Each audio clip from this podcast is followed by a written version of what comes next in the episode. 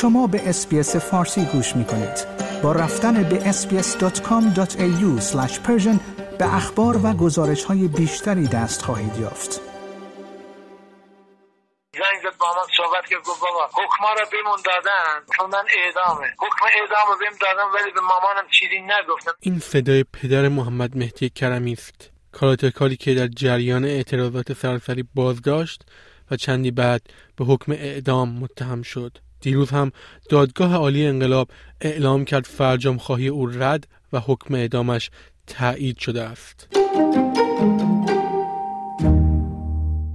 آقای کرمی 22 ساله یکی از شرکت کنندگان مراسم چهلم حدیث نجفی در تاریخ دوازدهم آبان است. مقامات قضایی جمهوری اسلامی می‌گویند او به همراه چند نفر دیگر در مرگ یک بسیجی نقش داشتند و او را به اتهام افساد فلعرض به اعدام محکوم کردند. دیروز دیوان عالی ایران فرجام خواهی محمد مهدی کرمی را رد کرد. این در حالی است که بر اساس گزارش رادیو فردا او در ملاقات با خانواده خود از آزار جسمی و روانی شدید خود توسط مأموران حکومتی گفته بود. در حالی حکم اعدام این جوان 22 ساله تایید شده است که سیاستمداران در کشورهای مختلف کفالت سیاسی او را بر عهده گرفتند. کیت ولهند نماینده پارلمان استرالیا یکی از این افراد است. او که تاکنون کفالت پانزده نفر از زندانیان در ایران را پذیرفته است در گفتگو با رادیو اسپیس فارسی گفت تماس تلفنی محمد با پدرش و اینکه نمی‌خواست مادرش از این موضوع با خبر شود بسیار تکان دهنده بود. نباید فراموش کنیم که پشت هر یک از این افراد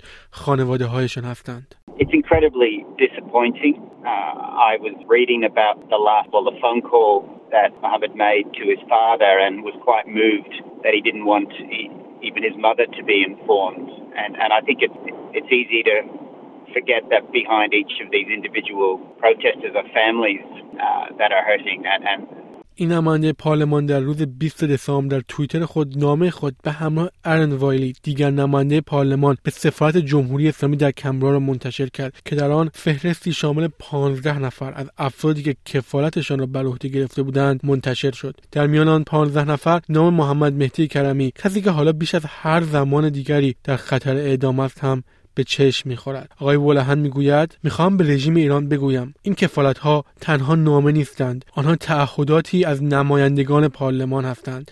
تعهدی از اینکه ما حواسمان به این افراد هست و مراقبشان هستیم. What I want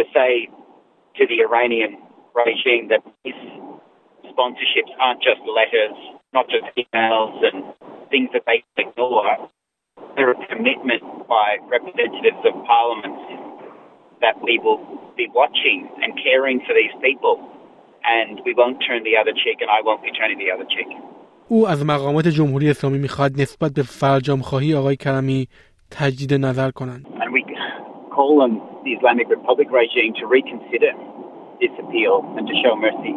از زمان شروع اعتراضات سراسری تا کنون حداقل دو نفر از معترضین توسط جمهوری اسلامی اعدام شدند و بر اساس گزارش هرانا حداقل 58 نفر از شهروندان و معترضین محکوم به اعدام یا در خطر اعدام هستند. آقای ولهن می‌گوید می‌خواهم بدانید می‌خواهم بدانید. من و بسیاری دیگر از استرالیایی ها به این قضیه وصل هستیم. ما هنوز اینجا هستیم و هنوز از شما حمایت می‌کنیم. شنوندگان گرامی این گزارش رادیو SBS فارسی بود که توسط من نیو صدر تهیه و تقدیم حضور شما شد. like share comment. اسپیس فارسی را در فیسبوک دنبال کنید.